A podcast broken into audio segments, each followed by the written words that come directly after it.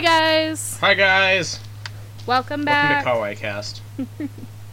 I Or, am. or thanks for joining us for the first time. yeah, whatever. I'm Candace. I'm Tyler. And look, we're getting better about introducing ourselves. It's almost like we're grown-ups. Uh, th- you take that back. I am the farthest from a grown up that a 30 year old man can be. Yeah, so almost. Okay. Yeah, that's so, uh, you said we had some news that we missed? Yeah, so last week I mentioned that we had a ton of news, and then I like kept stumbling over my own brain and forgot a few things, and I was like, I knew there was something that I was forgetting, and I couldn't think of it. And then it occurred to me, literally the day that our episode went up, and that was Demon Slayer is wrapped up. Oh, yeah, huh? Yeah, the manga is now completely finished. Uh, not to great reviews, unfortunately. I have not finished it. I'm probably about 10 chapters behind. But, yeah, unfortunately, the ending was very, very rushed. A lot of it due to personal reasons from the mangaka. She uh, mentioned that she had to go back home because of her family. And she even mentioned that this has been something that's been issue for a while and she was actually considering giving up her career as a manga artist for a long time and wanted to at least wrap up the series before she made that kind of decision. So, Yeah. unfortunately, it's not quite the ending that she wanted, but from a writer who wrote an entire series about giving up, you know, your dreams and your life for family, it definitely seems pretty fitting that that would be her reason for going out. Yeah. Makes Yeah. sense. So I I do hope people continue to support it, and I can't wait for the anime to get to that point so we can relive this entire shit show from the fan base. So right? Um, I've got a couple things. okay, I mean, not really big deal. Uh, you have a howling cat. I know. I always do. uh, so qu- the quintessential quintuplets anime is getting a smartphone puzzle game. hmm I thought that was interesting because I think it's already based off a visual novel or something. I can't remember. It's it's First- crazy. For some reason, I thought quintessential quintuplets was based off of a dating sim. Yeah, visual novel. Oh yeah, okay. More it. more often than not, that's what a visual novel is. It's like a dating sim. Yeah, no, you're right. For some reason, uh, I was thinking light novel when you said visual novel. Didn't associate Yeah. the words with the actual thing you were talking about. And then the other one that I thought you might enjoy. I'm, I'm scrolling down to find it here real fast.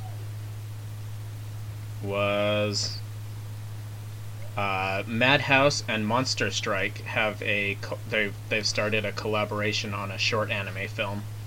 Yeah. Yeah.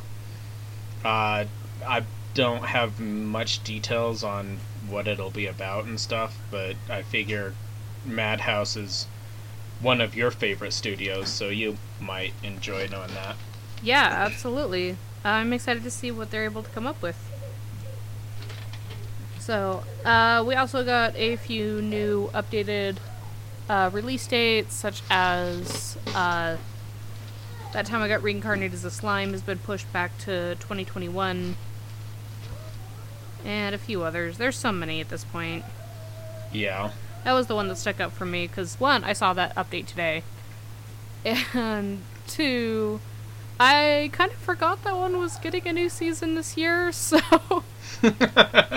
as much as I love that time I got reincarnated as a slime, I, for some reason in my brain, it was still a year away anyway. So, no, for reals, I was thinking the same thing because I saw that earlier and I was like, I thought it was already scheduled for January Yeah. of 2021.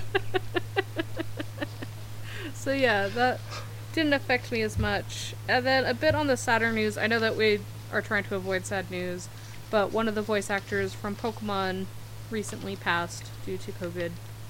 yeah. So And then a little bit on the more positive news, the arsonist responsible for the KyoAni fire. The KyoAni fire. They finally got arrested. Yep. Uh, apparently, Yeah, uh, they were not able to arrest this person previously because they were injured during their their arson, and Yeah. so they were in the hospital. And then the pandemic hit, and so they weren't ar- able to arrest them during that. But but now that uh, Japan has lifted some of the the quarantine orders and whatnot, they they were able to go and arrest that guy. yep. So that's good. Yeah. So yeah, uh, with that, I think that's all the news that I have this week. But I would definitely forgot something, and I would definitely bring it up next week. Absolutely. Every time. Every time, we're always a week behind. First the Inuyasha thing, then the Demon Slayer thing, then who what will it be next? Stay tuned Right. for week old news. It's like uh You heard it old- here those- last. it's like those old Dragon Ball Z uh previews like will Candace ever be up to date on her anime news? Will Tyler ever be able to say a sentence correctly without stumbling? This and more next time on Kawaii Cast. We have a following. It's weird. Oh, yes, there actually was one more thing that I want to mention. Uh, I will update this on the Twitter page as well. But one of the artists that I've been following for a year recently got approved for her webcomic to be featured on Webtoons. That's awesome. Yeah, so I, I retweeted this on my personal Twitter, but I will retweet it on the Kawaii Cast Twitter as well.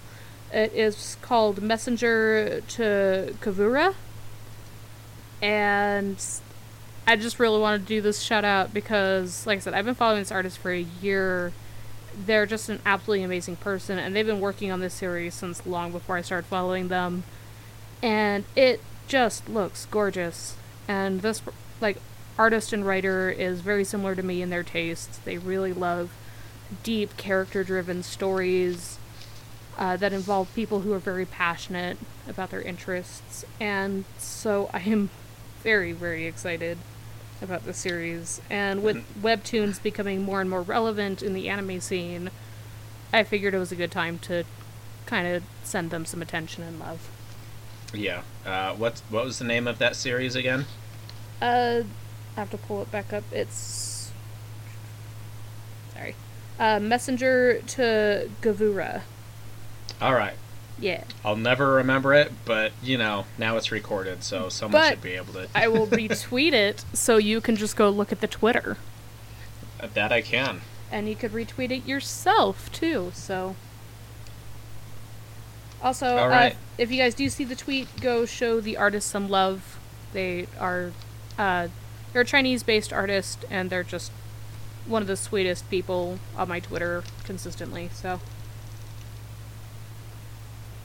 I All right. Uh, with that, or is that everything? That's everything. I promise. Okay. Yeah. So, Uh, and with that, what what are we going to be talking about this week? so you'll remember a few weeks ago, I made you talk about something and do homework for something that you didn't particularly care about, and you voiced your opinions on being disgruntled about the fact that I came up with a theme for an episode that you didn't like.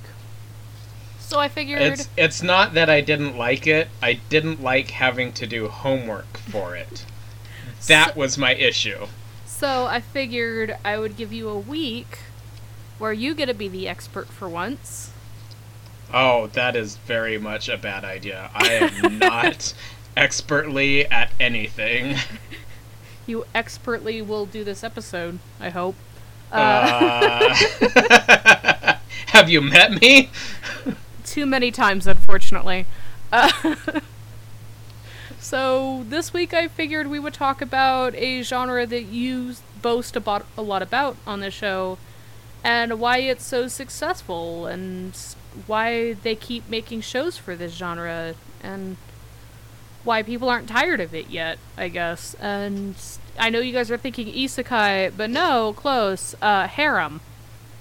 Uh, which sometimes go hand in hand. Sometimes they do, yeah. Nothing says this is gonna be a harem like some pl- vanilla guy getting sent to another world. Uh, you mean Sword Art Online? Yeah. but I really did kind of want to tackle this subject seriously because it's something that I've been thinking a lot about is kind of how the series became built up to the tropes that it has and why people never seem to get sick of it. Well, to an extent. Yeah.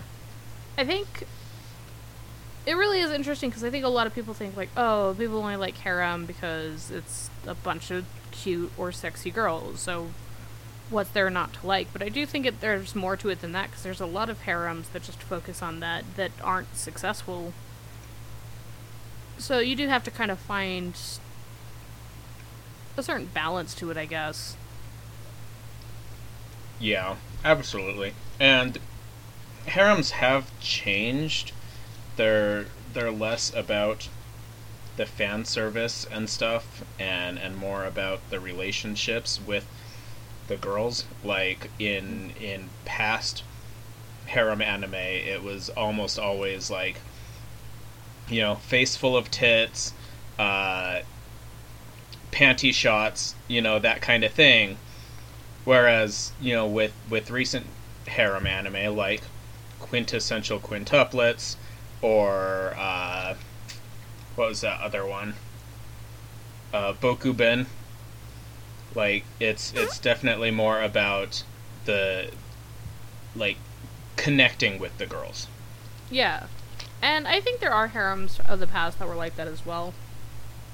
Probably one of the more popular ones being uh, Tenchi Muyo, which is not a series that has aged well at all. It has not aged well, um, and it did also have its fair share of you know face in tits and panty shots. Yeah, most of the fan service was the fact that they would have full blown scenes and conversations in the hot spring, but. I mean, as far as connecting with the characters, it really did set kind of some of the earliest paths for that, as fans really did genuinely care about the characters.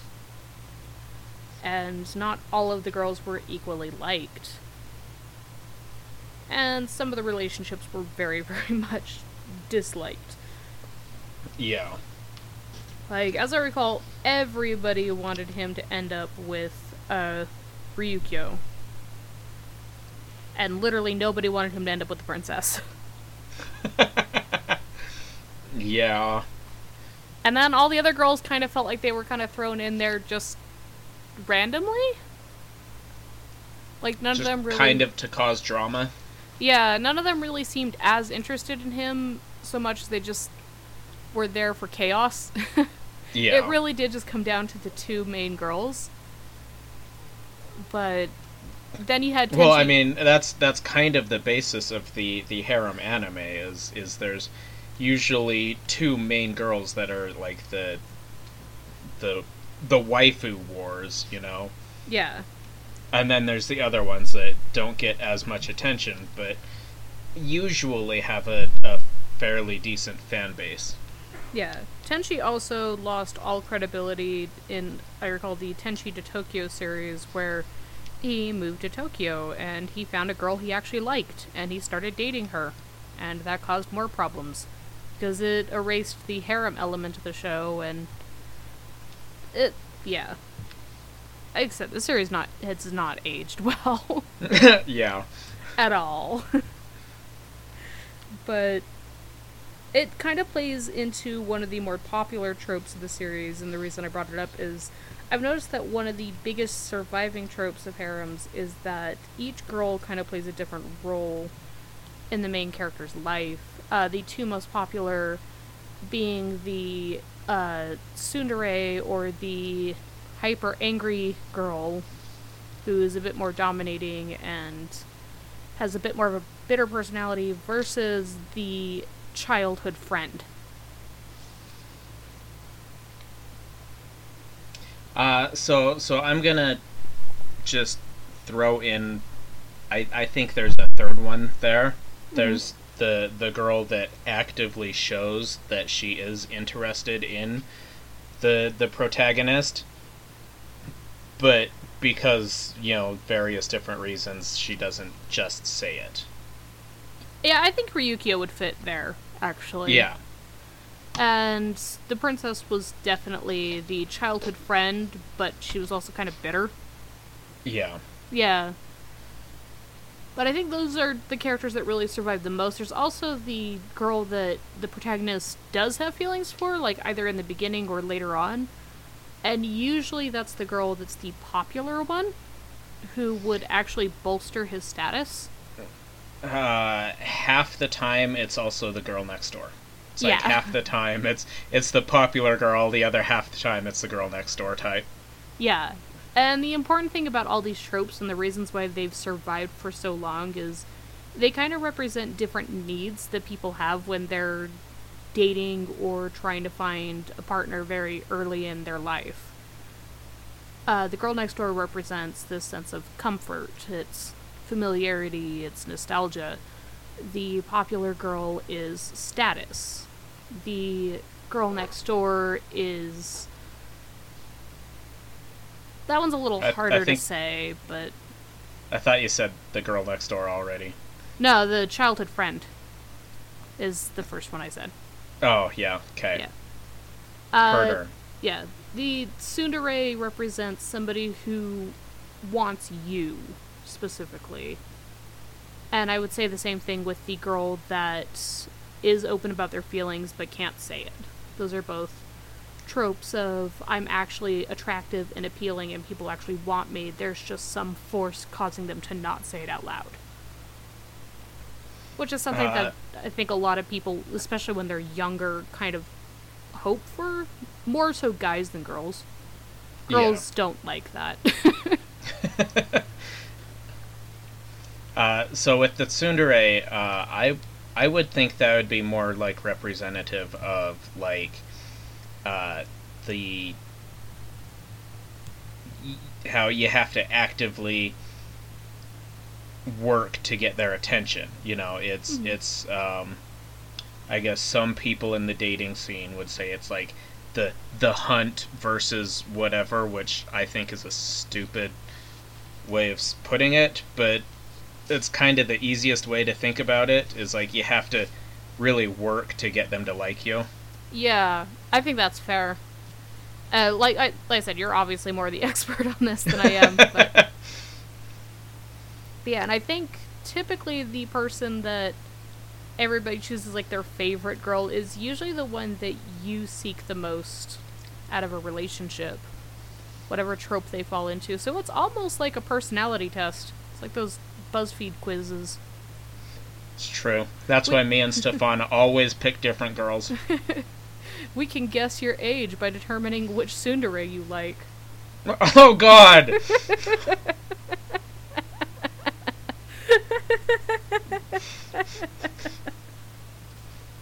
So which trope is Tyler's favorite? I'm not gonna say. It's not tsundere, I can tell you that. I know it's not tsundere. um If I had to venture a guess, I would say it's the girl next door. Ping pong. I knew it. Yeah. you got me. It's I don't know, I just they're precious, okay? Like the girl next door and like the childhood friend who are sometimes the same one. They're just they're so good. Okay, come on, guys. I do like the childhood friend trope a lot. And a lot of my ships usually fall into the childhood friend category. the childhood friend is just it's so cute and like I don't know why, but I just adore it, okay? Harem anime or shipping wars for guys, you can't change my mind. You're not wrong. So, what's Stefan's trope? um That's a good question. He's going pale listening to this and know it. Right. he's doing that thing where his face is all scrunched up, but he's just like, I just can't right now. Alright, I can't with y'all. He's he's got the one teardrop rolling down his face. Y'all suck. Or the, the one sweat drop. And yes, Stefan, it really does ask the question: Are are we saying this all in advance, knowing that you're going to be listening, or are is the audio changing just depending on your reaction to it? Tune in next time for a live Kawaii cast. No, please, God, that'd be awful. that would be awful. I think we tried that one. No, we tried that a few times. Never worked out. Yeah. Yeah, I we did that at cons, which is fine. Yeah, that's fine. Yeah, I particularly enjoy it at Bonsai, but that's also because we have like a live audience to react to. It's it's different when you have uh, when you get reactions from an audience. Oh yeah, absolutely. Uh, but back to the subject at hand. Uh, probably the only harem I can think of I've watched in recent times was uh, "Are You the Only Girl Who Likes Me," which was kind of funny because it started off as like a anti-harem. It started off as an absolute parody of the harem trope anime. Yeah. But then it kind of turned into And then- a harem anime. Yeah, and then it kind of right. turned itself into a harem anime. Yeah, and I think that was the series that got me thinking about this whole genre because that was one that I felt like I was kind of tricked into watching because the initial premise of it. So I was a little bit bitter about it. Yeah, I still haven't finished it. I don't know if I will because it was great at first. It was absolutely hilarious seeing like these these parodies of like, hey, this you know this is a stupid interaction, like you know, and and then they just they changed it and they're like, oh well, now everyone's in love with the main character again. Yeah, which that whole thing got me thinking is it even possible to create a parody of harem series without it turning into what it's trying to parody? Because the problem was that the conflict of being a anti harem was resolved by episode two. And I felt like if they had stretched out that whole plot for any longer, it would have lost interest in a completely different way. So I think its best saving grace was the fact that it turned itself into a harem because I think that's the only way the story could have continued. But is there a way to do it without it feeling awful? And Um, that brought me to Konosuba. I I think it would be tough, but now that you mention it, yes, Konosuba. Because if there's any kind of anti harem, it's Konosuba. It, okay, if there's any kind of anti anything, it's Konosuba. Why is Konosuba the best anti story ever made? uh, it- I don't know. It just is. But the reason it works is because I think Aqua, Megumin, Darkness, and uh, the other various girls that you meet throughout the series all do fit into these tropes very well. And it would be really easy to just be like, oh, they all secretly have feelings for Kazuma, but in reality, all of them are horrified at the idea of being with Kazuma, except for maybe Darkness. Uh, so, so, so, as someone who's up to date on the English versions of the the light novels on that, uh, it seems Megumin actually does like Kazuma.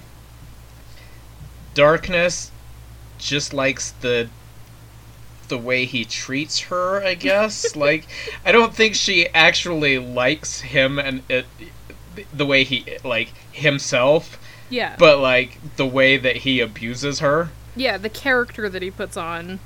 Yeah, and then Aqua is yeah, pretty much absolutely disgusted by it. Yeah, so they really kind of like initially they feel like they fit into these tropes, but then they actually fall into the exact opposite of the tropes. And they all kind of like him for reasons that aren't actually him. Yeah. or in the case of Aqua, she's the tsundere that actually does genuinely hate him. Uh, I don't think she hates him, but she definitely doesn't see him as like uh, a, a prospective sexual partner. Can we now from now on refer to Aqua as the anti tsundere? The anti tsundere. Yep. because she absolutely is. Yeah, she really is. Well, and then you have situations like visual novels, which pull the whole thing more into the player's perspective. We were talking about how everybody picks their favorite based off what they kind of want out of a romantic relationship, but visual novels put you in the front seat of that because instead of having a vanilla protagonist, they have you. Congratulations. Congratulations. You are a vanilla pr- protagonist. And this has been parodied pretty well as well. Uh, probably the most popular example of this being Doki Doki Literature Club, where oh in- boy. instead of trying to seek an answer that will get you the girl of your dream, you're just trying not to release literal hell into the world. Uh, what's what's the meme on that? It's it's always Monika It's or always something. Monika. Yeah. Oh yeah, I need to finish that game. Yeah, you do. I don't think you've gotten to the bad parts yet. No, I have not. I've actually. It'd still be a blind playthrough for me. I've actually avoided spoilers pretty well, to be honest. Yeah, I like I keep seeing some stuff that I want to share of it, but then I'm like, "Oh, I don't want to spoil this for Candace." so so I have to like, "No. Don't touch that button." Yeah, I've been spoiled by a couple things, but nothing like. It's all like pieces and fragments. It's nothing that would actually like affect my gameplay of it. So Yeah. Yeah, so I, I, do still need to finish it, but I think that's a really really good example of parroting harems because again, it uses that same sense of these are familiar tropes. These are famil- familiar characteristics that we all know. Even people who don't like harems know these. But then it turns it on its head. One that I think they really tried to do that, and it was more comical than anything, was actually the uh, Colonel Sanders KFC dating simulator. oh, that was fantastic though. Are you kidding me? that game is absolutely fantastic, but it felt like it was written by people that think they know the tropes but don't.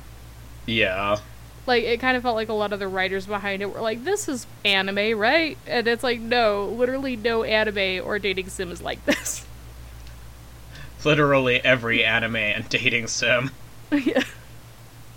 It's like I don't know. It, it, it felt like it was definitely written by people on the outside looking in, as opposed to people on the inside. But it's still absolutely fantastic, and I still ten out of ten a recommendation.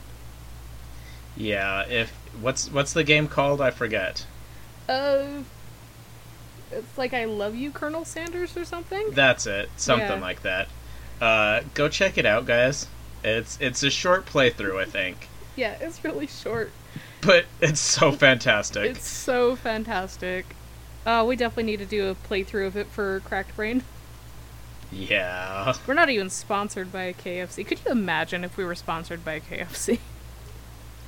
Uh, bucket of chicken every night. Right? Get me some pot pie. That's that's that's how they could bribe me. Just Mm-hmm. like, hey, if if you want a sponsorship, just just say our name and we'll give you a free bucket of KFC every week. We just need to get uh, sponsored by La Puente for smothered burritos. Yes, for reals. We can't spend six dollars on our own burritos. but yeah, uh, so I, I think as far as the tropes go, they're pretty well known even to mainstream audiences. But I don't think people really dive deep into why it's still successful, why it still works. I mean, the tropes from the 80s and 90s are still as relevant then as they are now. Well, I I think part of it is because uh, most of the time the the protagonist is set as, like we said earlier, kind of a self insert. Mhm. You know, so so the people get to imagine like, hey, this is this is what it would be like for me, and you know, it's it's it's just that kind of mentality. Yeah. But you think like it would have evolved a little bit over time, like at least the tropes would have, but they really haven't. I think one that almost kind of shifted the genre a bit and was pretty successful in doing so and even went on the verge of monster waifus was uh, Dragon Maid. Oh yeah, Yeah. I guess. Uh, I don't yeah, know if I- Miss Kobayashi's Dragon Maids. This- I I don't know if I'd call that a harem. I mean, it kind of is, I guess. It played a lot into harem tropes, even if it itself It was not a harem. Yeah.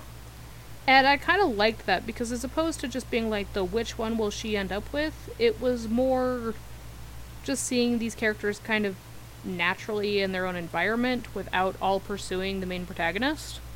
It was just like, oh, hey, look at all of these cute waifus. Yeah, it was like, what if we put all of these tropes into an environment where they're not all going after the same person, but just living their lives and acting like people? And the audience could still appreciate them? Yeah. Yeah, and I liked that a lot, actually. I still need to finish that anime, but I was gonna say, have you even watched uh, Kobayashi's Dragon Maid? a few episodes. Okay. Yeah. I mostly know it through the memes. That's fair. And- also, the opening is great. yeah, and mostly just based off of the popularity of the franchise in general. It was one of those that even if you hadn't watched it, you knew about it. Oddly enough, it doesn't have a lot of merch, though. It doesn't, which I'm really surprised on because that series was ridiculously popular, especially among cosplayers. Then again, I think um, because it's a KyoAni uh, production, they don't have a lot of merch for a lot of their shows. Violet Evergarden got a good amount of merch. Did it? Mhm. Oh, So, but that one was also licensed through Netflix, so that might have had Okay. something to do with it. yeah, maybe. They were spending I'm just because Netflix because it doesn't it just doesn't seem like you see a lot of stuff for like uh, Haruhi. You don't see a lot of stuff for like K-On. You know, you you kind of see some here and there, but it's not plastered everywhere like other series. You used to see a lot of stuff for free when it first came out. Uh, was that KyoAni? Yep, that's KyoAni. Damn. Yeah. It was one of their most popular franchises. You don't see a lot of stuff for it now, though. No, it's free has died down. Yeah, which is a shame because I think its latest season was actually free at its best, to be honest. I think I think the second season was at its worst, and even that wasn't a bad season. It was just a bit controversial. That one had a lot of ships in it. All of the ships. that one wasn't quite harem though. That was more just. It could have easily fallen into a gay harem, I think, because the main protagonist was definitely the most villain or vanilla human being to ever exist. He basically was just flesh that liked to live in water. He had the personality of a tilapia. Uh, so he just sat at the bottom of the pool and came up for food. You have no idea how accurate that is. The opening sequence is literally him in his bathtub, only getting out because he needs to eat. uh, okay. he does get a lot of personality in the latest season, but yeah, the the first season was just how do we make him like things? And then the second season was who is he going to end up with? And then the third season was what is he going to do with his life? And yeah. One one day he'll build himself a cocoon, and then turn into what he's always wished, a tilapia. I was gonna say raise the butterfly, so be careful. Yeah, everybody puts his personality as a dolphin, and I'm like, nah, he's a tilapia. Yeah. he's so boring. Dolphin dolphins are intelligent. No, I'm kidding. He's he's not dumb. He's just boring. He's just boring. He's so boring. He's the most boring protagonist ever. So yeah, Free could have easily become a gay harem series, but they didn't go that route because uh, I don't think girls are as interested in that stuff. Uh, not so much. I I don't think. We would rather be at each other's throats over shipping wars. Yeah. And usually we don't like to pit all of them with one character. Usually we like to spread it out. Like this character A should be with B and C should be with D. And if you think B and C should be together, you can jump off a bridge. Yeah, that's that's how girls ship. Okay, but more often than not, like with the harem wars, it's it's usually arguing like, oh, the protagonist should end up with this person, and like no one really ever says that, oh, the protagonist should just harem all of them. Yeah. Well, and, I, I wasn't trying to imply that they do, but usually they're the remaining girls just kind of get left out. Yeah. Where with shipping wars, we tend to try to make sure everybody has a partner by the end of it. We're just like everybody gets out of this with somebody. Yeah, I think uh, there's there's few anime, uh, harem anime where they actually try to do the harem. Uh, To Love Ru is actually one of them. One of the the girls is like, "Oh yeah, don't worry, I'm gonna help you build your harem with all of these girls." Yeah, Yeah, I don't know a lot of franchises where the end goal is to end up with all of them. Uh, there's the one I for the life of me can't think of. I think it's High School DxD. That's the one where he knows he's in a harem anime and is that's like his goal. uh, I, I think so. Yeah, his his goal wasn't to find love. His goal was to literally end up in a harem. It's yeah, that Yeah. sounds about right.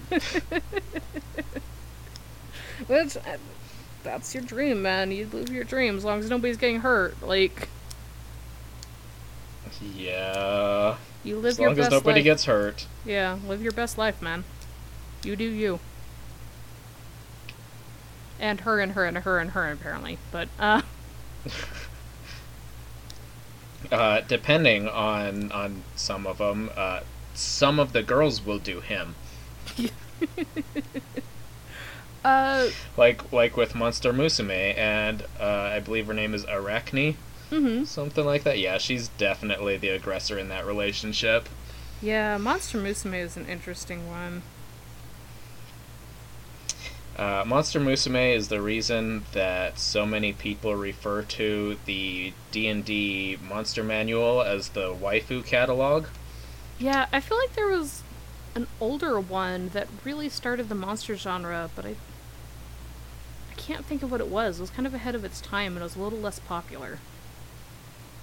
Um, if you remember the name, I'll I'll be able to tell you. I it's escaping me too. Yeah, for the life of me, I cannot think of it.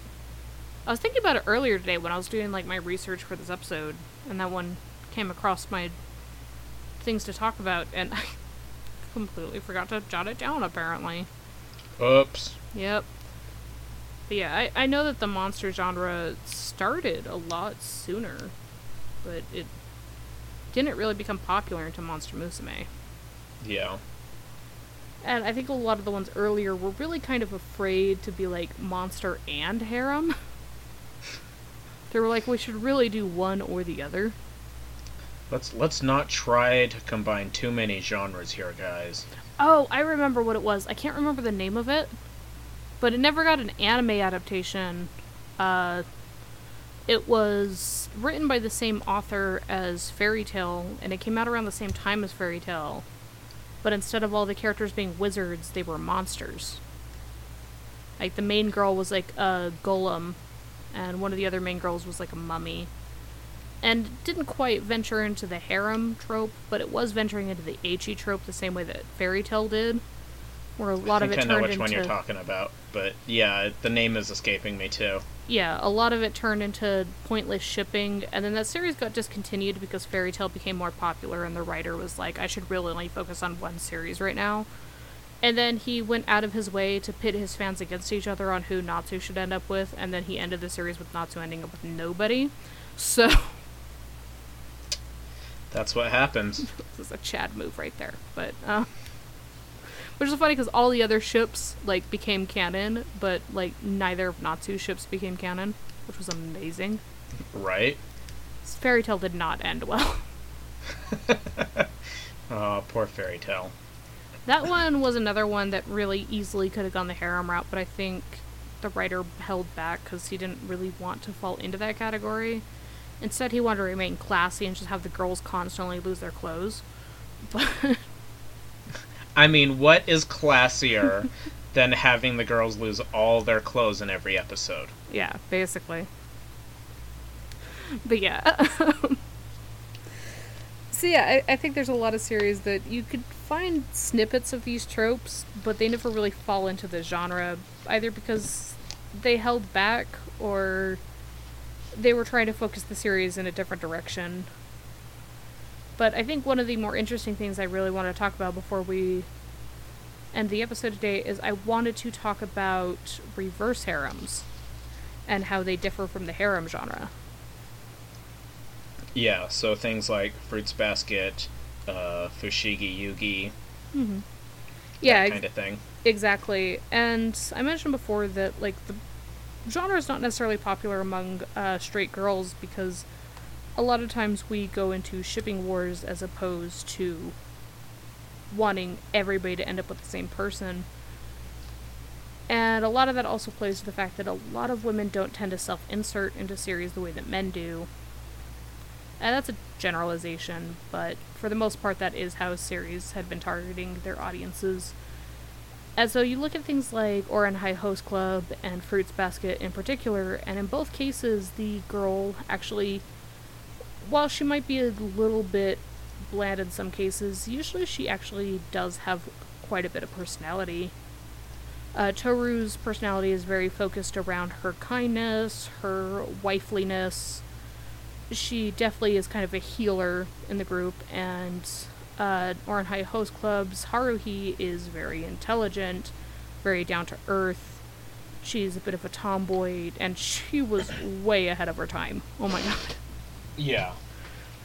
And the thing that both series have in common is that typically it's the guys who have the conflicting issues. They all, instead of having them have tropes like you do with normal harems and the girls, the guys have some kind of conflict that they need to resolve. Something about them that they don't like about themselves, or something from their past that's troubling them.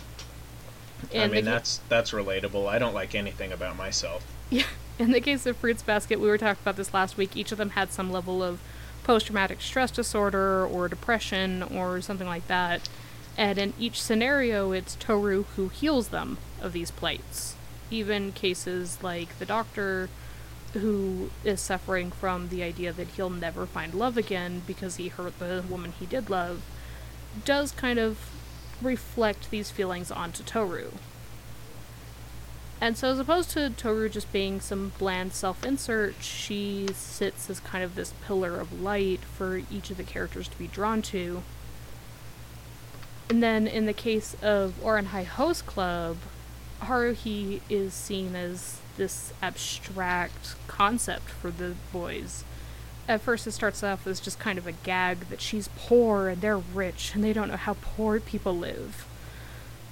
But as it develops, they it is revealed that each of them do have some kind of internal problem, something about themselves that they wish they could change, but they can't talk about it or act on it because it's not what people of their class would do. Because they're rich, they're not seen as people with feelings, they're seen as objects of higher status. And Haruhi doesn't see any of them that way. She sees them as her friends, as the people she spends every afternoon with. Sometimes she sees them as jerks.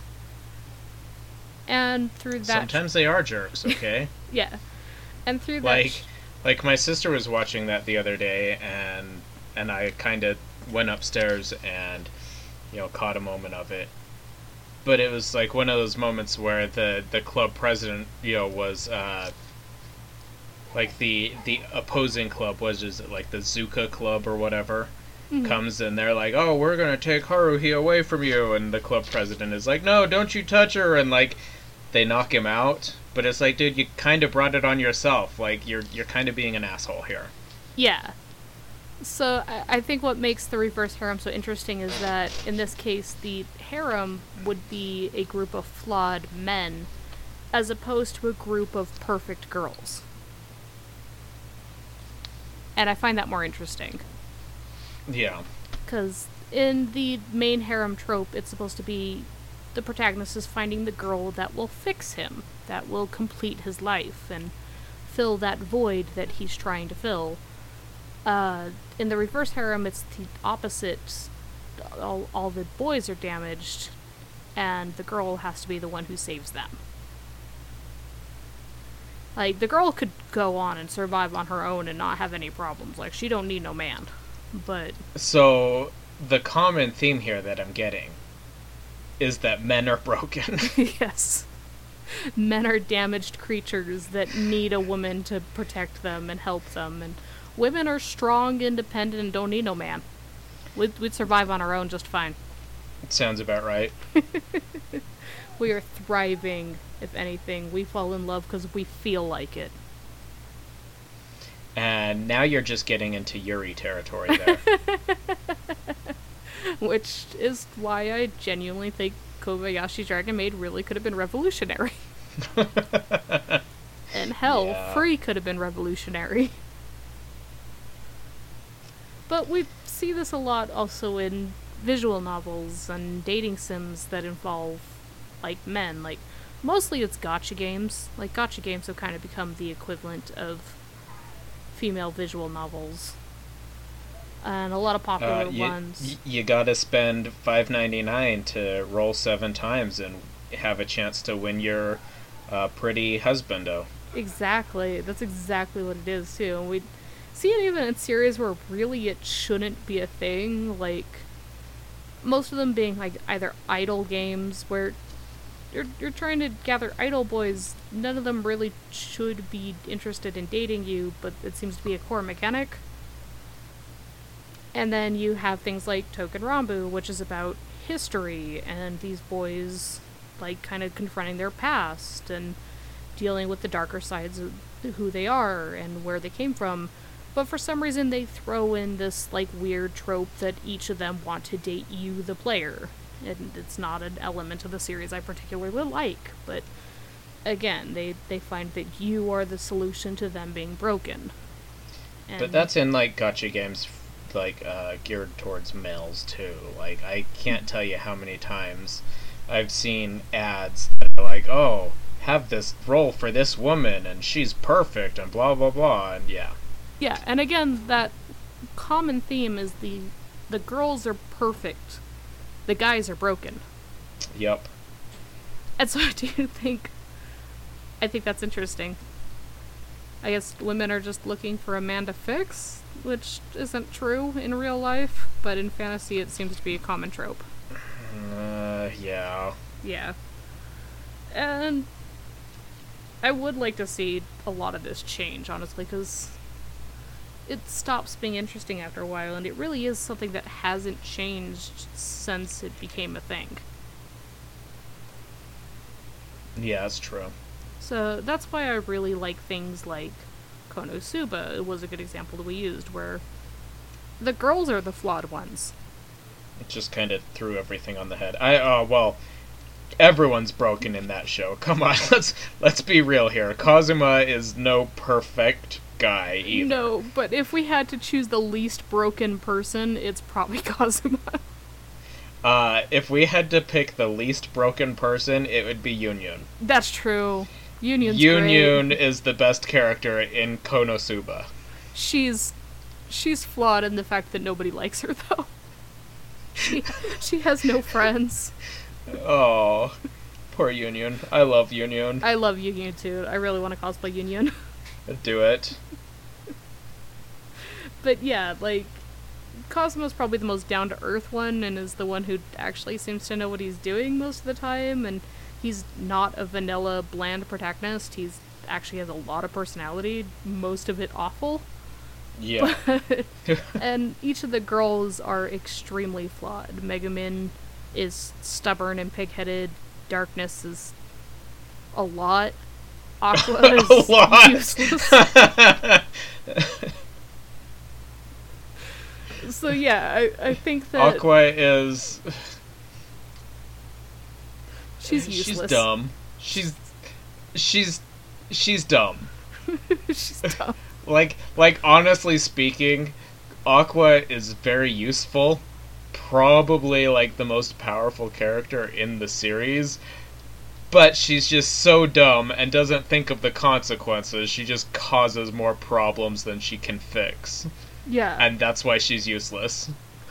And I know that Konosuba definitely treats all of this stuff in the form of comedy, but I would actually love to see kind of this same idea be taken seriously and become something far more interesting. And honestly, if you guys have examples of shows that you feel fit that bill, please tweet them to us because Yeah, give us give us these anime recommendations. Yeah, because we are seeing, again, with webtoons becoming more popular, it is expanding to cultures outside of Japan, kind of bringing in more new tropes and stuff like that, things that we haven't seen before. There's a lot of media that could absolutely redefine how these genres exist. And I think this is one that has definitely been overdue for an evolution. Mm-hmm. So, not to say that it hasn't tried new things. I think Quintessential Quintuplets is probably one of the more unique versions. It relied less on the classic tropes and tried more to just be like, what if all these identical girls were all interested, but you had to learn who they are as people? Yeah.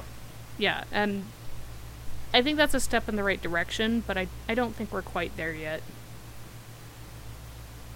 And I'd also like to see maybe some gay series on this as well, because then you don't have to rely on gender or sexuality to be the determining factor on which side of the spectrum they fall on broken or perfect.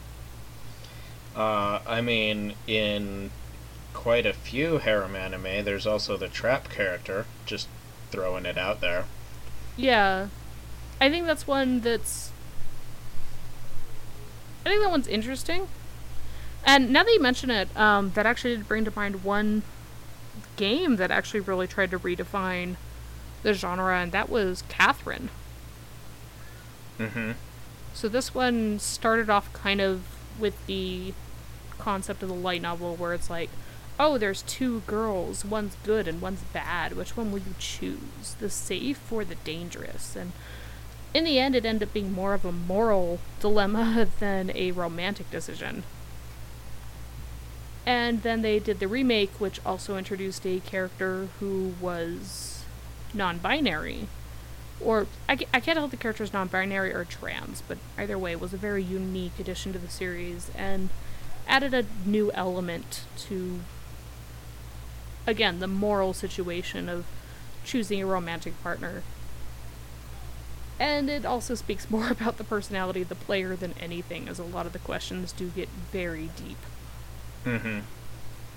And proving that once again Atlus is not afraid to break boundaries to tell a good story. Uh, I, I feel like Catherine was just a, a game set up to do like uh, what is it called the the personality test, the litmus test or whatever. Mm-hmm. That's that's all it was. Just like here, do do this and and we'll judge you and we'll tell you who your perfect girl is. Except there was really only three options. There was Catherine, Catherine, or Death. Yes. Yeah. Except in the new remake, wasn't there Catherine, Catherine, Catherine or death? Uh, there was Catherine, Catherine, uh, Rin, or Death. Rin or Yeah. death. There we go. Yep. so yeah, I I would like to see this genre be push the boundaries a lot more because honestly, Catherine was a fantastic game. I still really need to play the remake. Yeah. Remake's coming to Switch. Well, now you can play it on the go. Exactly. I could play it in public, which is not a good idea. Uh, that's that's about as good of an idea as playing visual novels in public. yeah. Interestingly enough, Nintendo has said that they are not going to censor the visual novel games that do go to the Switch. They are not, which is incredible. So there That's you the go, guys. That's the only word I could think of. Play your visual novels on the go. Don't be a coward. Play Doki Doki Literature Club in public. Oh, yeah. Play I Love You, Colonel Sanders at KFC. Yes, please. We really do need to play that game. For reals. All right. Uh, with that, I think we're gonna go ahead and wrap up that subject. Uh, I did not post a question to Twitter because I wasn't really sure what to ask. Uh, who's your favorite tsundere? That's a I good don't one. fucking know. Maybe I'll post that and answer that one next week. Alright. All right. Uh, with that, we'll go ahead and let you guys go. Make sure you guys are following the Twitter page. That is uh, Kawaii Cast Pod, or go to the Crack Brain Discord and follow us there. Yeah, we need to be more active over there. I was gonna say if you could post a link to the Discord in the description as well as the Twitter, that would be awesome. Uh, I will see what I can do. Okay, so hopefully it's in the description now, guys. If not, we'll we'll figure it out. We're still learning. We're st- learning is hard. Yeah. So uh, we want to thank you guys for your support and bye. Thanks for listening, guys. Bye.